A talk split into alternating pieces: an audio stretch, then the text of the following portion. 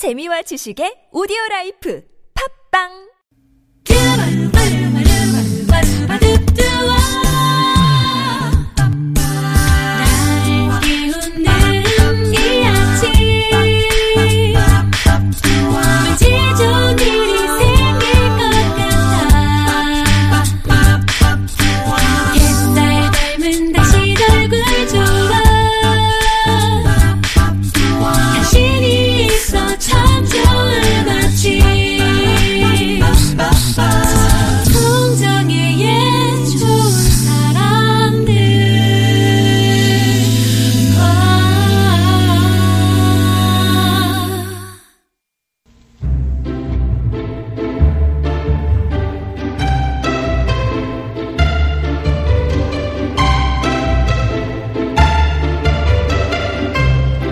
여보, 나 꿈 꿨는데 발렌타인데이에 당신이 나한테 진주 목걸이 선물하는 거 있지. 이게 무슨 뜻일까? 라고 아내가 묻자 남편이 대답해요.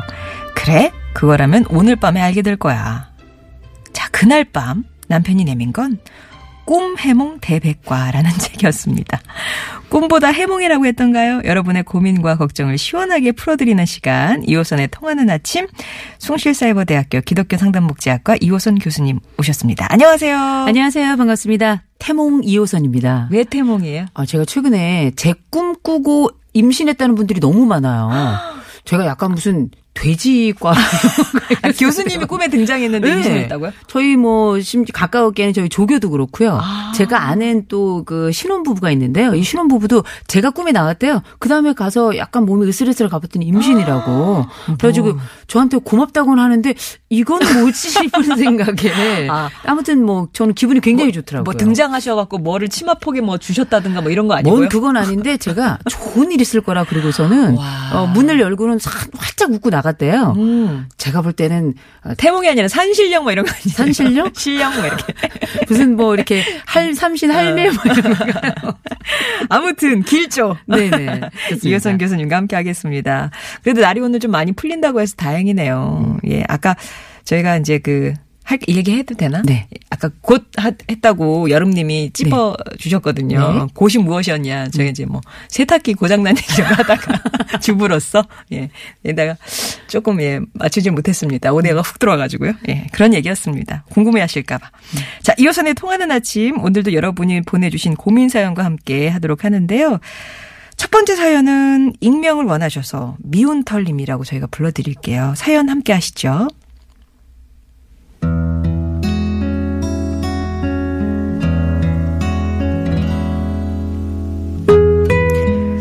안녕하세요. 벌써부터 명절 스트레스를 받고 있는 주부입니다. 넘치는 집안일 때문이냐고요?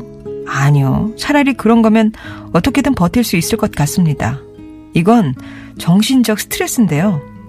바로 남편의 작은 아버지, 시댁 어른 때문이에요. 작은 아버지께 이런 말 해도 될지 모르겠지만, 정말 사람 기분 나쁘게 하는 재주가 있으신데요. 입도 가볍고, 눈치도 없고, 농담이라고 뱉는 말이 사람 속을 후벼놓죠. 그 때문에 작은 아버지가 계시는 자리에선 항상 큰 소리가 오가고, 누구 하나는 꼭 기분이 상해서 돌아가곤 합니다. 하지만 정작 본인은 허허 웃거나 왜 갑자기 화내냐면서 그 원인을 모르세요. 예를 들어 몇 달 전에 가족 모임이었습니다. 아직 결혼을 안 한 조카에게 야, 너 여자 나이 서른 넘으면 갑 떨어지는 거 몰라? 얼른 가야지. 이런 식으로 놀려서 조카가 울기도 했고요. 술 마시고 웃 어른들에게 대들다가 큰 싸움이 난 적도 있습니다. 지난 추석 때는 제 8살 딸아이에게 너 나중에 그 쌍꺼풀 수술해야겠다. 얼마 닮아가지고 네가 고생이네. 이런 말을 하는 겁니다. 아이고. 그래서 제가 아버님 우리 딸 눈이 얼마나 예쁜데요. 왜 그렇게 말씀하세요? 라고 하니까 고슴도치 자식인 셈이지 예쁜 건 아니야 하시는데 화가 나 죽을 뻔했습니다. 저한테 그러는 건 참아도 제 자식한테 뭐라 하는 건 못 참으니까요. 분명 이번 설에도 어떤 문제가 생길 게 뻔합니다. 10년 동안 항상 그랬거든요. 남편은 그냥 포기해야 한다. 한 귀로 듣고 흘려라. 원래 그랬다. 하는데 저는 그게 잘 안 됩니다. 말 안 하고 넘어가자니 억울하고 그렇다고 대들 수는 없는데 어떤 식으로 얘기를 하는 게 현명한 건지 조언을 좀 얻고 싶습니다. 대화 방법이요. 기분 나쁜 얘기 들었을 때 어떻게 대처해야 할지 좀 알려주세요. 라고. 아, 이제 설을 앞두고 만나면 기분을 상하게 하는 그 작은 아버님 생각에 벌써부터 걱정이라는 미운 털림의 사연이었습니다. 네. 우리가 이제 설 하면 이런저런 관계들, 어, 가족들 간의 이야기 이런 얘기들을 많이 하는데 그 저는 설이 왜 설일까? 아. 어, 이런 생각을 좀 해봤어요. 네. 봤더니 어, 그때가 되면 도로에서도 설설 기고 가족 관계에서도 설설 겨서 그래서 설인가 뭐 이런 생각도 한번 해봤는데요. 지금 보면 가족들이 많이 모이고 또 오래간만에 모이다 보면 어, 집안에 그렇게 존재감을 드러내는 분들이 꼭 한두 분씩 계세요. 근데 보니까 이제 시댁 쪽에 작은 아버님께서 보니까 어, 이제 여기서는 이제 사람 기분 나쁘게 하는 재주라고 하셨는데 제가 볼 때 이건 능력이라고 이제 단어를 바꿔야 될 것 같고 특성을 보니까 세개 정도의 특성을 말씀하셨어요. 네. 첫째가 입이 가볍다. 두 번째 눈치가 없다. 사람 속을 후벼댄다. 이게 3종 세트를 말씀하셨는데 요걸 제가 조금 다른 말로 바꿔 보니까 이렇게 되더라고요. 초경량, 무동력, 심리 드릴이다. 그래서 가볍고 동력이 와. 따로 필요 없으면서 마음을 네. 뚫어대는 네. 이런 능력이 있으신데 근데 이게 보니까 몇몇 그 사례들을 보니 아유 가족들이 많이 속상했겠다 음. 이런 생각이 들고 또 이렇게 말씀은 하시고서는 어 실제 또 작은 아버님은 어, 본인은 허허 웃거나 왜 갑자기 화를 내냐.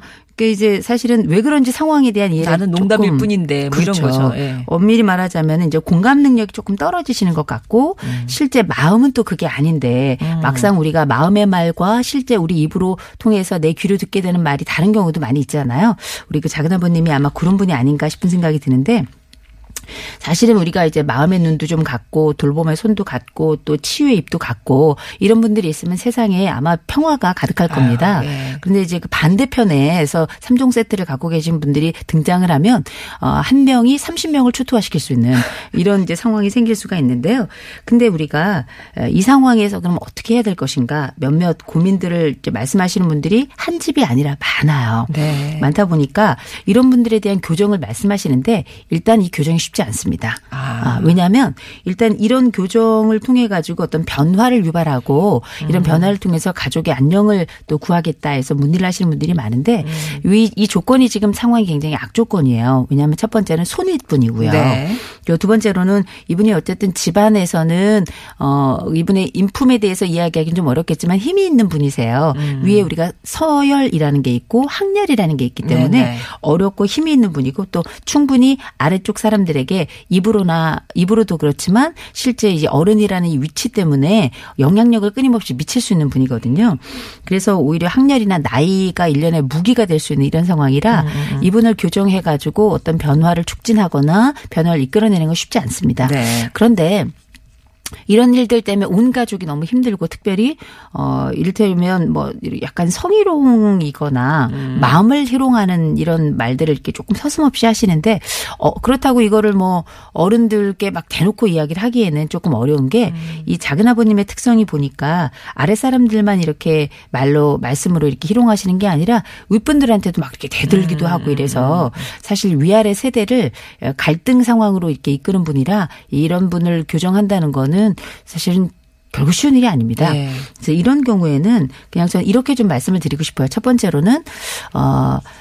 서- 좀 세련되게 무시하는 방법을 좀 찾자. 아, 무시하는데 좀 세련되게. 세련되게. 왜냐하면 아무래도 어른이시다 보니까 말씀하시는 족족 우리가 이렇게 말씀하시면 어떡합니까? 저렇게 말씀하시면 그건 안 되죠. 이렇게 말씀을 드리면 실제 우리는 옳은 말은 했고 다른 사람들은 시원하지만 다른 윗 어른들이 볼 때는 아무리 어른이 이렇게 이야기하더라도 왜 저런 식으로 아랫사람이 대응을 하나 이런 얘기가 나올 수 있기 때문에요.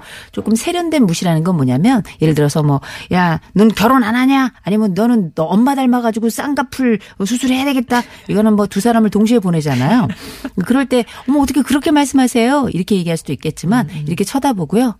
네 하고 그냥 고개를 돌리셔도 돼요. 아. 예. 왜냐하면 온 가족이 이렇게 돌아가면서 마치 연사하듯이 그렇게 상처를 주는 분들에 대해서는 일년에 어, 감정적으로 나도 좀 다독이자 동시에 다른 분들의 그분에게도 아 가족이 또 그리고 우리 스스로도 또 특별히 그 말을 들은 사람이 상처를 받았습니다. 이런 것들에 대한 감정 전달을 할 필요는 있는 거거든요.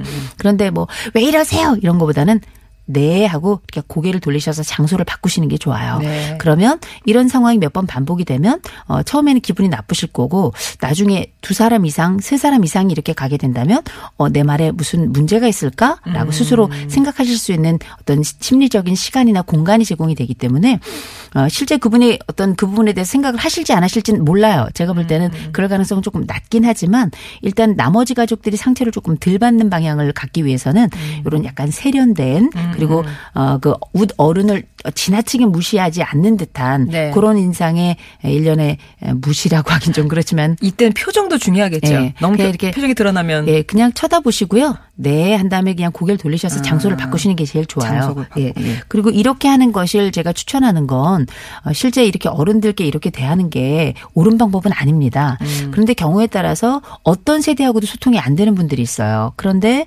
본인의 말씀이나 음. 아니면 행동에 대해서 전혀 인지력도 떨어지는 분들이 계십니다.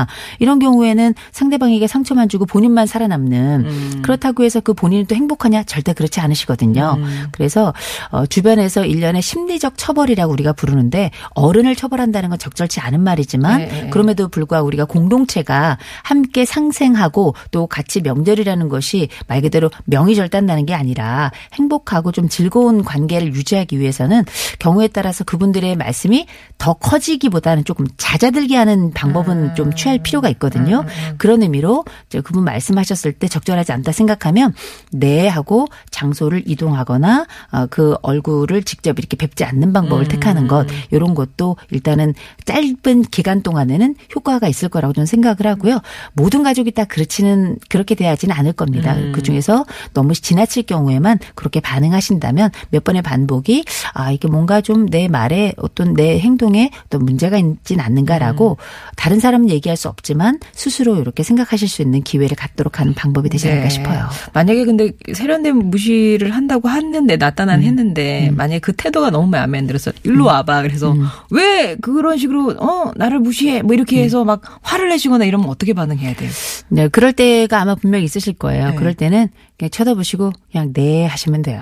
아 또 네. 왜냐하면 어, 응대하기가 어려운 분들도 있습니다. 음, 그러니까 이 세상에는 대해야 되는 사람도 있지만 다뤄야 될 사람들도 있어요. 음. 우리가 이제 윗 어른들이시고 이렇다 보니까 우리가 다룰 수는 없을 겁니다. 음. 그럼에도 불구하고 이분들을 대할 때는 우리가 상처를 감내하면서 늘 찢기고 당하고 그리고 이런 언어 폭력이 난무하는 가운데 그 아이들을 방치하거나 상처받은 사람들 그냥 둘 수는 없거든요. 네네네. 근데 그럴 때 우리가 할 수 있는 최대한의 방어는 무반응입니다. 아. 아, 무반응이기 때문에 뭐 와가지고 너 어떻게 어른한테 이렇게 대하냐 그러면 먼저 시작하셨잖아요. 뭐 이렇게 네. 되면 그 그야말로 이제 싸움이 나는 거고 음. 사실 그 와중에는 더 윗분이 원래 개입하시는 게 좋아요. 네. 윗분이 개입하셔서 아 이거는 아랫사람에 대해서도 이거는 어른이 할 일은 아닌 것 같다 이렇게 예. 말씀해 주시면 좋은데 이분은 또 말씀을 했을 때또 윗분들한테도 이렇게 받- 또 들이받는 방식을 취하시기 때문에 말이 잘 안 통하는 분이거든요. 음, 말이 잘 안 통하는 분들에 대한 가장 일차적인 심리 처벌은 이제 무반응입니다. 아. 그래서 어, 어른들에게 대해야 될 방법으로 옳다, 그르다 이런 논쟁이 좀 있을 수는 있긴 합니다만 그럼에도 불구하고 상처를 좀 덜 받는 방법으로 제가 권해드린 거예요. 만약에 이 작은 아버님 같은 경우는 그 그래도 이렇게 명절 때나 가끔 뵙는 분이지만 이런 캐릭터가 남편인 경우 있잖아요 배우자일 때. 왜냐하면 지금 어 2149번님이 우리 남편입니다. 입 벌리면 너무 기분 나빠요. 이렇게 보내주셨어요. 부부관계에서는 어떻게 하나요? 그러니까 보통 그럴 때는 이제 우리가 흔히 말한 당근과 채찍법, 채찍법이라는 걸 이제 같이 사용하게 되는데요. 채찍이라고 하는 건 처벌에 관련된 거고 당근이라고 하는 건 강화라는 말로 심리학적으로 얘기를 하는데 채찍이라는 건 이를테면 이런 거죠. 실제로 때리라는 얘기가 아니라 기분 나쁜 말을 할때 는 무시를 하고요. 그러니까 반응하지 않고 네. 반면에 그 다음에 얘기를 해줘요. 여보 이럴 땐 이렇게 얘기해 주면 좋아. 음. 그래서 만약에 그 남편이 그 선, 단어를 선택을 하게 되면 어, 자기가 그런 얘기하니까 너무 좋다. 아, 당신이 진짜. 그런 얘기하니까 음. 진짜 좋다. 그래서 실제 원하는 답이 나오거나 제공한 답이 나올 때만 반응을 해주는 방식. 그러니까 이게 수월치는 않아요. 네. 왜냐하면 일단 기분이 나쁘고 빈정이 상했거든요. 그쵸, 그쵸. 어, 쉽지는 않아요. 그러나 어. 음. 우리가 어떤 마음을 먹고 이걸 해야 되겠다 싶고 이 사람하고 어쨌든 안 살 게 아니고 살아야 된다 생각이 된다면 이 이혼만이 답은 아니거든요. 음. 그래서 어떤 답을 가지고 내가 이 사람하고 함께 살아야 되겠다 싶은 생각이 들 때에는 제가 볼 때는 한 5년 프로젝트 하세요. 아. 5년. 우리가 5년 같이 살면서 이 사람의 변화를 촉진하게 된다. 그래서 이 사람이 변화하게 됐다. 나머지 살아야 될 시간이 50년입니다. 네. 아, 11조 마음 먹고 아, 이 사람은 안 돼. 보통 이렇게 포기하는 경우가 한 3, 4개월 노력했는데 안 됐다 싶을 때 포기하시는데 인간은 한 5년 프로젝트 해야 됩니다. 그래서 우리가 왜 최근 유행하는 프로그램 중에 왜 세상에 나쁜 게는 없다 이런 프로그램을 보면 어떤 식으로 움직이는 대상에 대해서 여러 가지 변화를 촉진하는가 할 때 보면 뭐 예를 들어서 뭔가를 하지 않을 때는 맞기도 하고 대신에 뭔가를 했을 때는 바로 먹이를 주고 하는데 이게 동물에게만 해당이 되는 게 아니고요. 우리 사람의 경우에는 말이라고 하는 굉장히 중요한 강화물이 있기 때문에 네. 이 기꺼이 칭찬과 그다음에 이렇게 무반응 이두 가지를 적절히 활용하셔 가지고 약간 장기로 가신다면 네. 말에 대한 적어도 나와 함께 하는 그 동안의 말에 대한 변화는 충분히 촉진할 수 있죠. 정 안 된다 오세요. 네. 자, 첫 번째 사연 미운털님 그 작은 아버님 만날 것 때문에 걱정이다라고 하셨는데 이런 해결책을 좀 드립니다. 세련된 무시. 예. 장혜진의 마주치지 말자 전해드리고요. 네, 다음 사연 함께 할게요.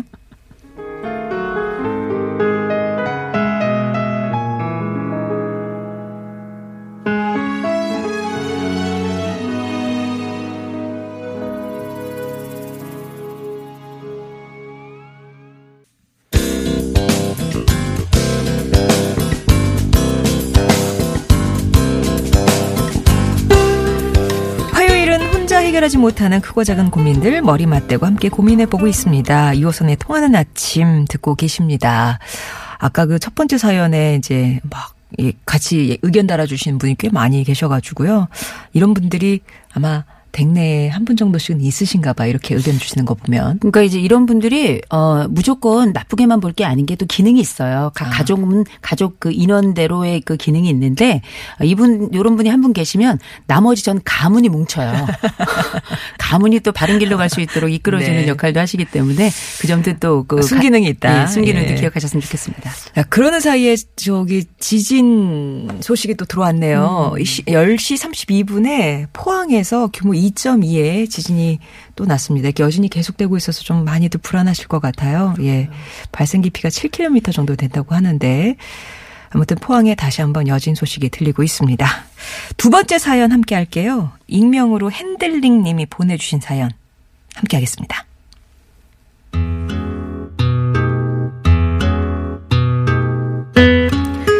안녕하세요. 30대 초반의 여자입니다. 제게 문제가 있다는 걸 최근에 깨닫고 이렇게 사연 보내봅니다. 솔직히 저는 몰랐는데요. 주변 사람들에게 제가 누군가와 싸운 이야기나 서운했던 점을 털어놓으면 제가 좀 예민하다고 하더라고요. 생각한 대로 일이 흘러가지 않는 걸 못 견뎌 한다고요. 그 얘기를 듣고 돌아보니 정말 제 문제점이 보이기 시작했습니다. 며칠 전에 동생이랑 다툰 얘기 좀 해볼게요. 제 계획은 이거였습니다. 지방에서 올라와 동생, 올라온 동생과 영화를 보고 오랜만에 대화도 할 겸 술 한잔 사주려고 했죠. 그런데 아까 도착했다던 동생이 약속 장소에 20분 늦게 온 겁니다. 그래서 영화 시간도 놓치고 할 건 없고 제 계획이 틀어진 게 짜증이 나서 화를 냈더니 동생도 기분 나빠 하더라고요. 초행길이라 헤맨 건데 왜 만나자마자 짜증이냐고요. 아차 싶긴 했지만 그래도 미안하단 말박 하나 아 미안하단 말 하나 없는 게 기분 상했습니다. 그래서 어쩔 수 없이 일찍 밥을 먹으러 갔죠. 가는 내내 동생과 한마디 안 하고 어색하게 갔기에 분위기 좀 풀어보려고 초밥을 집은 동생에게 음 그거 내가 제일 좋아하는 건데 너 먹어 라고 했습니다. 저는 양보 차원에서 한 말인데 동생은 기분 나빴는지 안 먹어 하며 젓가락을 내려놓더라고요. 제 예상대로라면 분위기가 풀어져야 하는 타이밍인데 그 반응이 아니라 또 짜증을 내게 되고 상황이 더 악화됐습니다. 물론 시간이 지나고 돌이켜보니 동생 상황이 이해는 됩니다. 그런데 왜 그 순간에는 그걸 헤아리지 못하고 짜증이 먼저 앞서는 걸까요? 남자친구와 다투는 것도 제가 원하는 대답이 안 나오거나 제가 짜놓은 계획을 망치는 행동을 했을 때 비롯됩니다.